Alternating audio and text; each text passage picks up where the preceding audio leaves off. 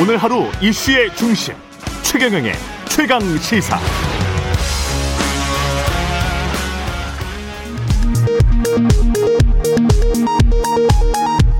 라디오 정보센터 뉴스입니다. 내일부터 30세 이상 군 장병 12만 6천 명을 대상으로 아스트라제네카 백신 접종이 시작되는 등 국내 코로나, 코로나 백신 접종에 점차 탄력이 붙고 있습니다. 정부의 이달 내 300만 명 접종 목표 달성은 무난할 것으로 보입니다. 공매도가 전면 금지된 지 약 1년 2개월 만에 다음 달 3일부터 코스피 200과 코스닥 150 지수 구성 종목에 한해 공매도가 재개됩니다. 이에 따라 공매도 재개가 주가에 미칠 영향에 투자자들이 주목하고 있습니다. 금융위원회가 가상화폐 거래소의 대표 임직원뿐만 아니라 실소유주 범죄 경력도 신고 결격 사유에 포함시키고 등록을 거부하는 방안을 추진합니다. 금융위는 상반기 중 관련 법률 개정안을 제출할 계획입니다. 배우 윤여정의 수상 소감이 미국에서 인기를 끌고 있습니다. 트위터 등 소셜 미디어에서는 올해 아카데미 시상식 최고의 연설이라는 평가가 이어지고 있으며 CNN은 윤여정이 쇼를 훔쳤다고 표현했습니다.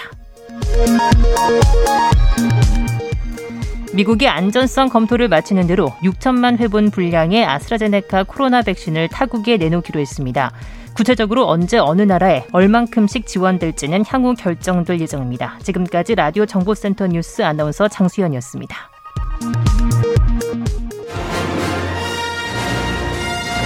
정책 브레인이 최강 시사에 떴다. 여의도 정책맨. 네, 매주 화요일 여당 최고의 정책 브레인 더불어민주당 홍익표 정책위 의장 모시고 정국의 뜨거운 현안과 정책에 대한 여당 고민 들어보는 시간입니다. 여의도 정책맨 더불어민주당 홍익표 정책위 의장 나오셨습니다. 안녕하십니까? 네, 안녕하세요. 예, 방금 전에 뉴스들을 보니까 경제 성장률이 좀 나온 것 같네요. 1분기 경제 성장률이. 예. 상당히 괜찮군요. 네. 예. 최경련의 최강시사 유튜브에 검색하시면 실시간 방송 보실 수 있고요. 스마트폰 콩으로 보내시면 무료입니다. 문자 참여는 짧은 문자 오시면 긴 문자 100원이 드는 샵 9730 무료인 콩 어플에도 의견 보내주시기 바랍니다. 어, 방금 전에 이제 정세균 전 국무총리하고 네. 대화를 좀 나눴었는데 백신 같은 경우는 9,900만 명 분, 네. 뭐 1억 9,200만의 분이니까 이 정도면 뭐 차고 넘친다. 네. 이런 말씀이신 것 같은데 동의하십니까? 어, 일단 계약상, 예. 어, 계획상으로는 가능한데요. 예. 어, 늘 이제 지금 자꾸 국민들께서 불안해 하시는 거는, 음. 어, 최근에 이게 그 국제적으로 지금 자국이기 우선주의가 굉장히 횡행하고 있지 않습니까? 그렇죠. 백신, 예. 백신을 놓고. 그래서 우리가 계약했던 물량이 어, 진짜 들어올 거냐는 음. 그런 의구심을 갖고 계신 것 같아요. 예. 근데 현재로서는 아직까지는 그 계약된 물량이 그 들어 어, 뭐 못 들어온다 이런 어떠한 징후도 없습니다. 아. 그래서 국민들께서 아직까지는 안심하셔 아직까지 걱정하실 필요는 없는데 예. 정부도 만약의 사태를 대비해서 원래 그래서 그 당초 필요한 물량보다 필요 이상으로 계약을 많이 하고 있는 이유는 어, 그런 측면들을 반영해서 음. 지금 하고 있고요. 어, 또 하나 우리 한국 같은 경우는 어, 저 진단 키트하고 그다음에 치료제 그리고 백신이 위탁 생산하고 있죠. 예. 어, 백신 등을 위탁 생산하는 것 등 해서 국내적으로 이 소위 얘기하는 그 코로나 그 진단에서부터 치료 그다음에 백신까지 모두를 그 생산하고 있는 몇 안 되는 국가 중이기 때문에요. 음. 어 과도한 불안감보다는 좀 저 방역 당국의 신뢰를 방역 당국에 대한 그 이 발표를 예. 좀 신뢰할 필요가 있지 않나 생각을 합니다. 그래서 우선은 어 4월 달에 300만 명, 그 다음에 6월 그 6월 말까지 일, 이제 전반기죠. 예. 금년 전반기까지 1,200만 명에 대한 백신이 접종이 어, 계획대로 차질 없이 이루어진다면 예. 저는 하반기에는 도리어 그 백신에 대한 물량이 훨씬 더 어, 확보가 그 예, 용이하지 않을까 생각합니다. 음. 1분기 경제 성장률 제가 그 말씀을 드려야 될 것 같아서요. 명확하게는 1.6%고 코로나 19 이전에 우리 GDP 수준으로 이렇게 되면 회복을 음. 했습니다. 네. 그 당초에 지난해 IMF가 예상했던 가장 빨리 2019년 말에 GDP로 갈 것 같은 나라 네. 한국을 꼽았었는데 네. 2021년 초가 될 것이다. 그렇게 예상을 했거든요. 예. 거의 비슷하게 나왔네요. 예. 그러니까 예. 지금 뭐 IMF나 OECD 다 평가한 게 한국, 미국, 호주 이 3개국을 예. 어, 가장 빨리 2019년 수준으로 회복할 예. 나라라고 평가를 했는데 예. 실제 지금 그렇게 가고 있는 것 같고요. 예.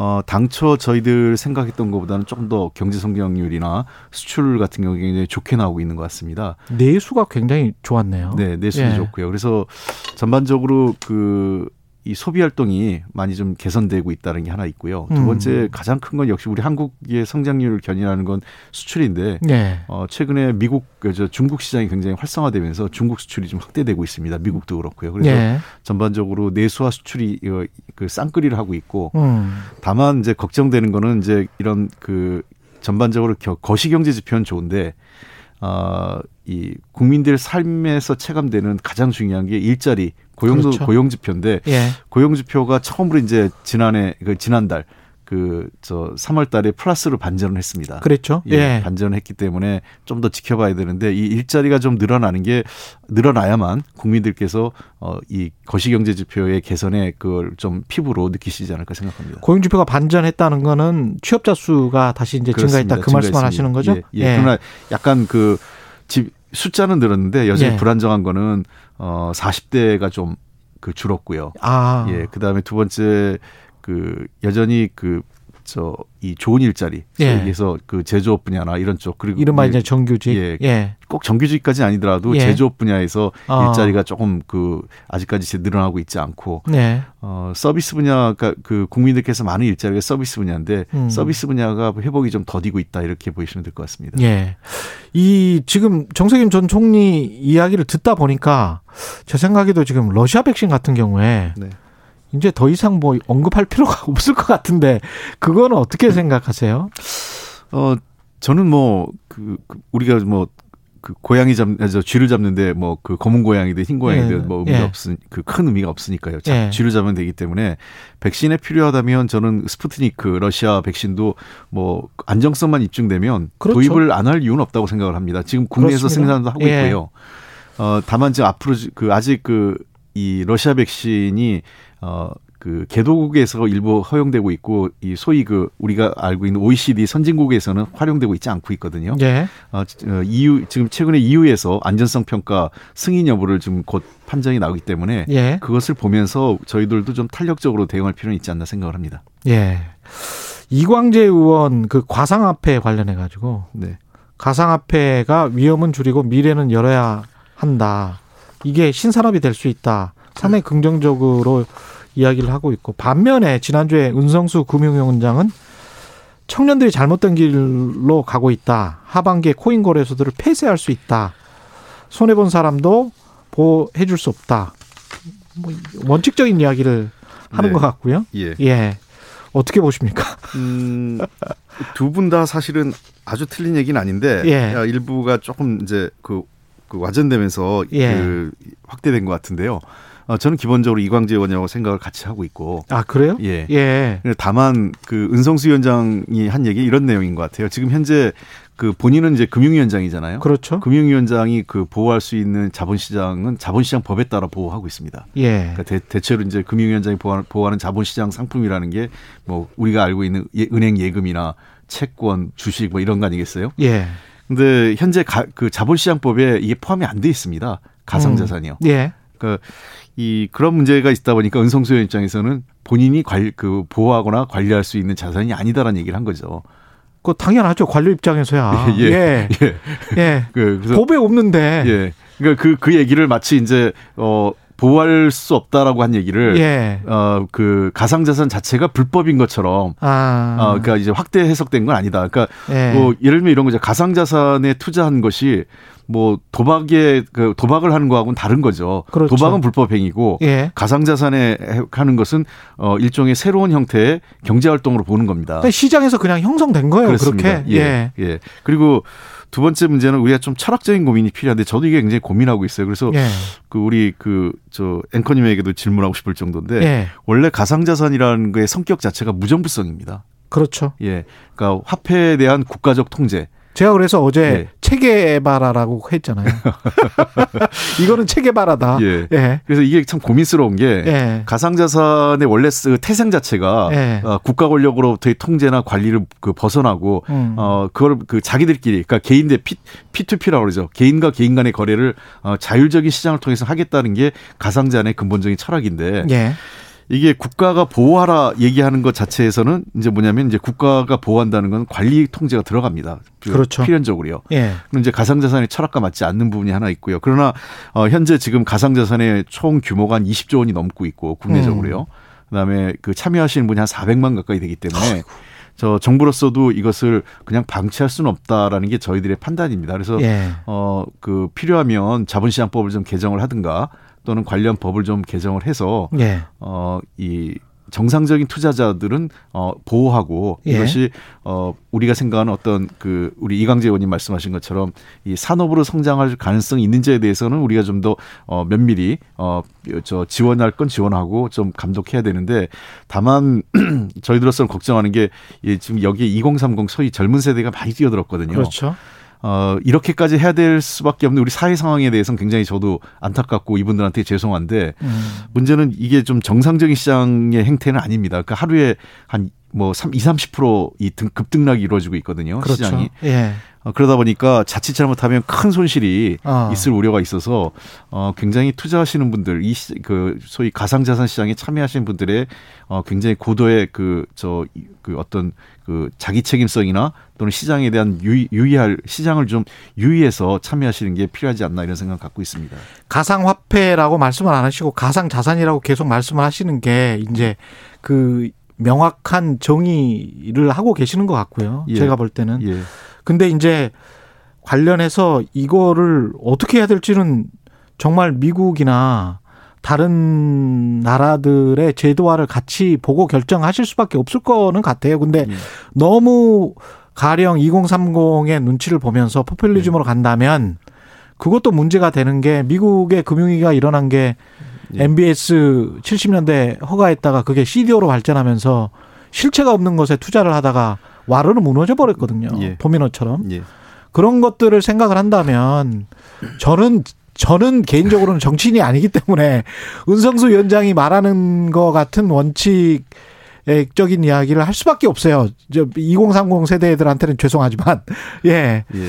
그래서 그참 이게 조율하기가 쉽지 않을 것 같네요. 예, 예. 예. 뭐 어쨌든 이제 은성수 위원장이 위원장으로서 예. 한 얘기는 한 그런 부분이 있고 다만 예. 뭐 젊은 친구들한테 뭐 나무라듯이 뭐 예. 가리키듯이 한 부분은 저희들은 좀 적절치 않았다고 보는데 근데 어쨌든 저희들은 고민은 있습니다. 여전히 제가 이 문제는 그 옛날에 그 처음에 2017년 박상기 장관이 한번 법무장관이 문제, 말을 해서 문제가 됐을 때도 그 당에 TF를 만들었을 때 TF 팀장을 맡았었어요. 예. 그래서 가상화폐 문제는 제가 쭉 오랫동안 봐왔고 블록체인과 관련돼서도 지금 여러 차례 관련 비공개 세미나도 하고 그때도 어 사실은 내부적으로 그 외부적으로 막 그 공개적으로 하는 것보다 내부적으로 조용히 회의를 해서 예. 어 그때 문제가 됐던 게 이제 그 저 코인 시장, 그러니까 거래소의 그 해킹 때문에 그때 문제가 됐었던 거거든요. 그 당시에는요. 그래서 예. 핵, 그 해킹에 대한 책임성을 거래 거래소의 책임성을 좀 높이는 제도 음. 개선을 했었고, 예. 뭐 그다음에 실명화라든지 여러 여러 가지 제도 개선을 했었긴 했는데 이번에도 저는 아까 저 앵커님 말씀하신 것처럼 어 우리 혼자 이 그 가상 자산의 시장은 어, 한 나라가 어떻게 그 저 자지우지할 수 있는 게 아니기 때문에 예. 어, 주요 국가들, 그러니까 G20 정도 국가들 간의 컨센서스를 바탕으로 국제적인 규범이 만들어지는 게 필요하다. 근데 다만 음. 단기적으로 그 사기나 불법 행위 같은 것들이 좀 일부 있기 때문에 그렇죠. 그런 부분은 어, 경찰이나 수사 당국이 좀 해서 예. 어, 조기에 그 그런 부분은 제거해내서 어그그 그 일반적인 투자자들이 피해를 보는 것은 어, 빠르게 좀 예방해야 되지 않느냐 이렇게 그렇죠. 생각하고 있습니다. 그거는 사기고 형법으로 충분히 뭐 제어할 수 예, 있는 예, 것이죠. 그렇습니다. 예. 부동산 관련해서 지금 부동산 투기가 오늘 당내에서 공식적으로 출범을 하는데 이 종부세 완화냐 아니면 현존 유지냐 이 여러 가지 이야기들이 오갈 것 같은데 어떤 어떤 분위기입니까 지금? 어 아직 뭐 종부세는 뭐 현재로서는 조금 더그 이 엄격하게 다뤄야 된다는 입장이 좀 강하고요. 예. 당내에서. 예. 그리고 다만 또 다루더라도 이건 매우 후순이다. 라는 후순이다. 예. 예. 그러니까 우선 그 시급한 것은 어, 지난번 우리가 그 민심을 봤을 때 그 부동산 관련해서 가장 실망했던 게 어, 일종의 그 무주택자나 그 실수요자들에 대한 어떤 희망의 사다리가 그 끊어졌다 이 비판이었거든요. 예. 그래서 대체로 어, 지금 사실은 이제 금융위하고 어느 정도 그 협의한 내용이 있습니다. 당 음. 정책위에서요. 그래서 예. 무주택자하고 어, 실수요자에 대해서 약간의 그, 저, 이 대출 규제를 포함해서 어, 자격 조건 등 이런 걸 좀 완화해주는 방안에 대해서는 그 조만간에 저희가 빠른 시일 내에 발표할 수 있을 것 같아요. 5월 중순 전까지는 늦어도 예. 5월 중순 전에는 어 저는 가능하다고 보고요. 이제 새로운 어, 당 지도부가 생기고 빨리 협의해서 음. 어 발표가 될 수 있다 이렇게 봅니다. 예. 그다음에 두 번째 해야 될 것은 아마 어이 1주택자들의 그 세부담이 음. 그러니까 중산층과 서민이죠. 고가 주택 말고요. 예. 어 급격히 오른 부분이 있거든요. 예. 그래서 그 부분에 대해서는 약간의 저희가 어 세율 조정이나 이런 게 필요하지 않을까 생각을 합니다. 왜냐하면 6월 1일부터 그저 세금 세, 세금이 지금 고, 재산세 재산세가 예. 부과되기 때문에 맞습니다. 예. 그 전에 지방세법 등을 좀 개정할 수 있으면 해서 조금 완화할 필요가 있지 않나 그래서 그런 부분들이 우선적으로 다뤄질 것 같고요. 음. 그다음에 좀 중장기적으로 그 부동산 특위에서 다뤄질 내용들이 바로 이제 그러면 전, 전반적으로 그 부동산 과세 체계를 어떻게 할 거냐. 아마 그때 예. 종부세 문제도 논의할 수 있겠죠. 예. 그 시점 됐을 때. 그러니까 예. 그거는 어 거래세와 어, 그 보유, 보유세를 어떻게 할 건지, 아. 그때 종부세를 어떻게 할 건지, 또 가장 지금 그 사실 제가 몇, 이 자리에서 한번 인정했던 것 같은데 우리 정부 들어와서 저희가 잘 그 부동산 정책 중에 조금 어, 가장 큰 잘못이 있었다면 어, 임대사업자에 대한 과도한 특례를 그렇죠. 준 부분을 제가 이번 이 자리에서 한번 예. 그 잘못했다라고 한번 했던 것 같은데요.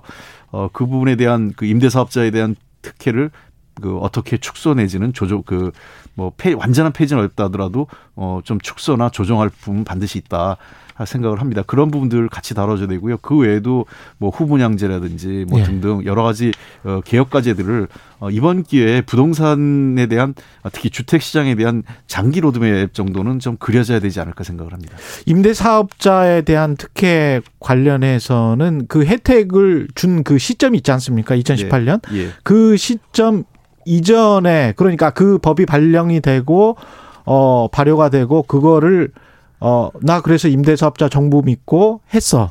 라는 기존 임대사업자와 네. 앞으로의 임대사업자는 이제 축소를 하기로 했잖아요. 네, 네. 앞으로 이제 더 이상 특혜를 주지 않기로 그렇죠. 했죠. 그거는 하기로 했는데 이제 기존 임대사업자의 혜택을 어떻게 할 것이냐 그게 예, 이제 쟁점인데 그, 그렇습니다. 그거는 축소 내지 폐지로 가면 또 반발할 수 있는 세력들이 분명히 나올 거거든요. 그럼 네. 법의 안정성을 또 침해하는 것 아니냐. 뭐 이러면서 또 반발을 할 거란 말이죠, 예. 분명히. 예. 그때도 그랬었고 어떻게 생각하세요? 음, 하여간 그게 이제 우리 그 우리가 좀 고민하는 문제인데요. 예. 어, 요번에 부동산 관련된 문제에 대해서는 저는 큰 틀에 보면 두 가지 요구라고 생각, 요구, 예, 저 요구가 국민들에게 있다고 봅니다. 하나는 어, 지난번에 되겠지만 부동산 시장이 어, 장기적으로 하향 안정화돼야 된다. 라는 게 분명한 요구고요. 예. 네, 지금 집값이 너무 올랐다 이렇게 판단하고 계신 그렇습니다. 것 같습니다. 예.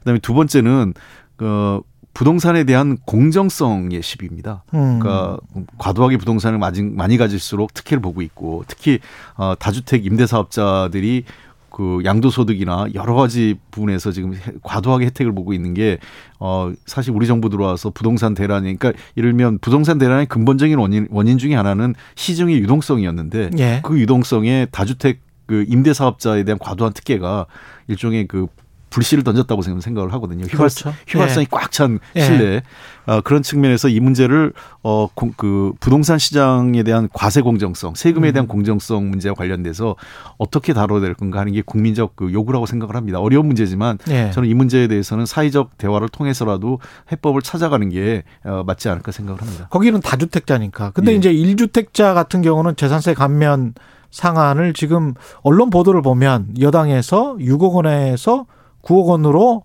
올릴 거다. 네. 그 이거는 맞는 건가요? 아직 뭐 확정된 확정은 건 아니고요. 아니다. 근데 네. 막 그런 방향이 아까 제가 얘기했듯이 1주택자들 음. 그러니까 섬 중산층과 서민 지금 어 수도권 같은 경우에는 주택 가격이 많이 오르면서 예. 어 평균 가격이 거의 9억 가까이 지금 올라갔거든요. 실거래가 예. 기준으로 해서요. 예. 그래서 그 지금 저희들로서는 조금은 어, 그 부분은 좀 세율 조정이 필요하지 않느냐 하는 그런 공감대 있습니다만 음. 아마 부동산 특위에서 어, 포괄적인 논의가 있지 않을까 생각을 합니다. 계속 이렇게 돈이 많이 풀려 있는 상황에서 수도권 집값이 뭐 어떤 발언 하나 때문에 또는 네. 시장 선거 이후에 조금 좀 완화적인 시장이 들어서서 뭐 이런 어떤 기대감 때문에 예. 무엇 때문인지는 모르겠습니다만은 정부에서 다른 시그널 네. 금융 쪽으로 이게 금리가 인플레이션도 지금 사실은 경제 성장률 굉장히 높게 나오고 이러 이런 상황이기 때문에 네.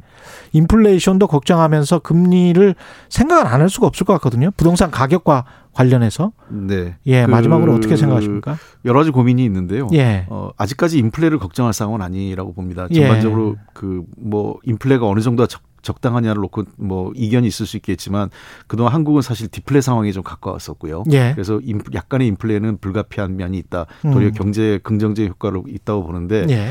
어, 금리가 지금 굉장히 낮은 상태로 꽤 오래 유지됐거든요. 결국은 음. 부동산 시장과 가장 저희가 여러 통계치를 봤는데 어, 부동산 시장 안정의 가장 핵심적인 변수가 금리더라고요. 그렇죠. 예, 그 금리입니다. 주택 공급보다. 예. 그래서 그런 측면에서 금리를 조금 인상해야 한다는 시각도 있지만 그 경우에 이제 그 부담이 될 이제 실물 경제 분야. 그렇죠. 어, 제조업이나 또는 자영업 소상공인들이 그렇죠. 부채가 어, 많기 예, 때문에 부채가 많기 때문에 특히 코로나19 부채가 많이 들었거든요. 그렇죠. 어, 아시다시피 1,700조에 달하는 가계 부채도 있기 때문에 네. 어, 자칫 그 부동산을 잡겠다고 해서 이 가계부채 문제에 어떤 부정적인 그 영향을 줄까 하는 것이 정책 운영 당국에서 가장 고민스러운 부분입니다. 이거 하나만 더요. 그 공석인 법사위원장 네. 목요일에 선출하는데 그냥 하시는 겁니까? 야당에서는 굉장히 반발하는데. 이거는 뭐 저 우리 당으로서는 네. 양보할 수 없는 원칙입니다. 양보할 수 없는 원칙이다. 알겠습니다. 말씀 감사하고요. 여의도 정책맨 더불어민주당 홍익표 정책위 의장이었습니다. 고맙습니다. 네, 감사합니다.